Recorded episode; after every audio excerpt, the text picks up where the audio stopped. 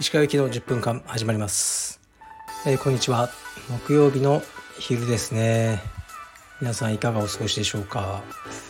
昨日発表されたんですね。ハイサム対キーナンが、FOOS No.1 で6月16ぐらいだったかな。僕はちょっと前から聞いてて、ハイサム本人にこの試合が決まったんだってすごく嬉しかったですね。で、まあね、キーナンと試合できるところまで来たのもすごいけど、やっぱ勝たないとね、勝ったら本当に人生変わるんじゃないかっていう風な話をしましたね。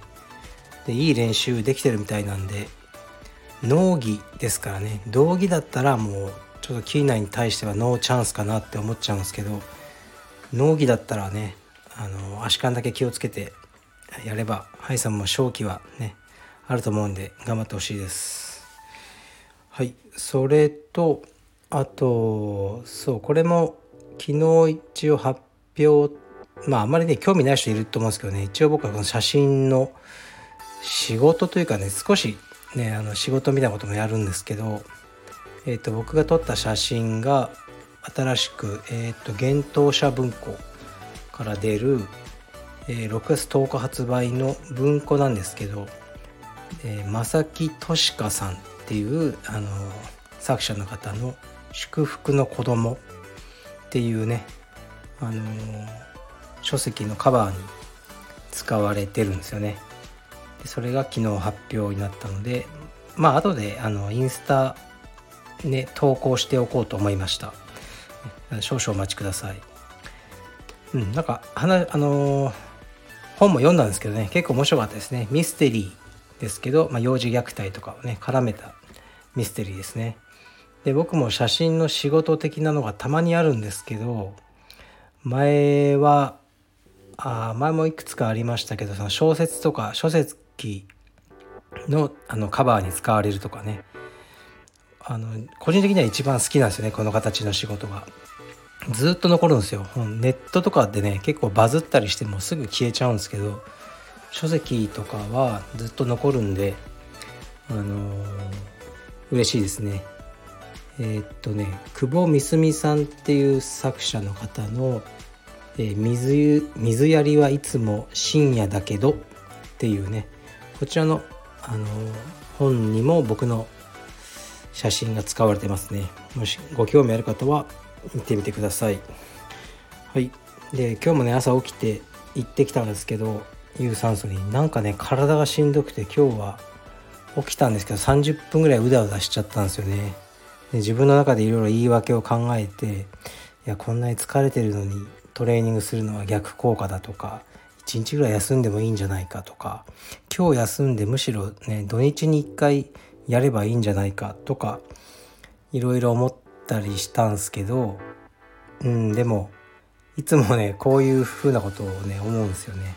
でも息子にいつもね練習は大事だとか言ってる自分がこれだとダメだって、そう思うとね自然にこうね起き上がってね、よし今日も行こう、子供にねその言ってる以上自分もやらなきゃと思って行くとね、必ず気持ちいいんで、ちょっとねきつかったですけど今日はトレーニングして帰ってきました。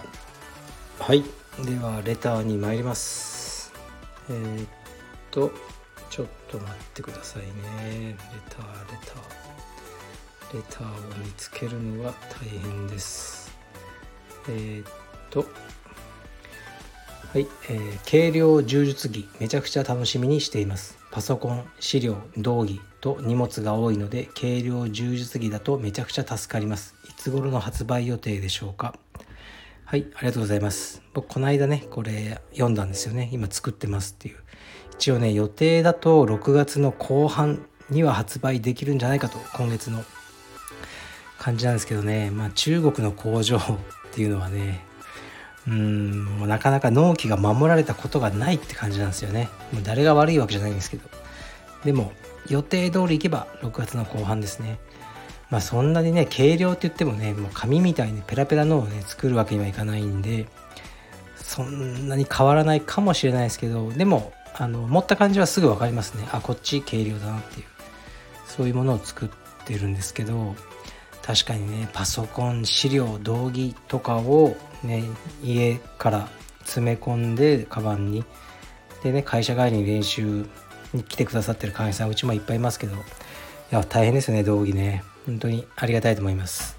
もう少々お待ちください。はい、次いきます。いつも楽しく聞かせていただいております。石川さんの柔術をしている場面は SNS で見かけたことはありますが、農技はやることはありますか？はい、もうないですね。で、もう青山道場って農技に力を入れてないんですよね。土曜日にワンクラスしかないんです。だから僕はまあそのクラスでね、練習することもほぼないですね。やるなら道技だなって思っちゃってますね。おじさんにありがちなんですよね。農技だともうね、全然勝てないみたいな、若いやつに。道技だとまだやれるみたいなところありますけど、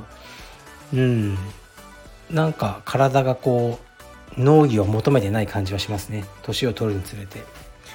はい、次いきます。石川先生、いつも楽しく聞いています。前回の放送を聞きました。ニューヨークでは1ヶ月50人も入会したんですね。ニューヨークには有名な道場が多くありますが、石川先生のおすすめ道場はありますか？早く海外に行けるようになって出稽古もできるようになると良いですね。読んでくださってありがとうございます。はい、おすすめっていうかね、そんなにいっぱい行ったことないですけど、ヘンゾー、マルセル・ガルシアと、クロックワーク、もう一つぐらい行ったかなとか、今増えてますしね。ニューヨーク、ちょっとニューヨークのその中心街から離れますけど、 JT トーレスとかもやってますよね。エッセンシャルズでしたっけ。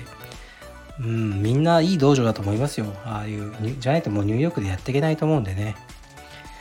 はい。で MG はなんかね、すごいコロナで亡くなっちゃったとかいう噂も聞きましたけど、どうなってるんでしょうか。みんな大変な時期だったと思うんですけど、まあこういうふうにね、また盛り上がってきているっていうニュースは最近よく聞くので、頑張ってほしいですね。ニューヨーク僕も大好きなんですけどね、ちょっとしばらくは行けないなって感じで、おすすめって本当ね、ないですね。なんか本当にみんなそれぞれいい道場だと思います。で、進めるとしたら、なんか一人知り合いとかがいると助かりますよね。やっぱ出稽古するときに全く知らないよりも、で先生に事前に連絡しといてもらえるみたいな道場が僕はいいんじゃないかなと思いますね。すいません、そういう答えで。はい、じゃあこれレター最後ですね。石川さん、こんにちは。ラジオを楽しみに聞いています。お子さんの柔術1周年おめでとうございます。私はカルペディエムの地方道場に子どもたちを通わせているものです。私自身は柔術をやったことがないので、柔術は何歳からスタートできるのか、上の子が2歳の頃に調べて、4歳になるのを待って2人の子どもをカルペディエムに入門させました。私も下の子がもうじき1年になります。子供ができないことができるようになるのが嬉しいです。それが私が眺めていて世界で一番好きな風景です。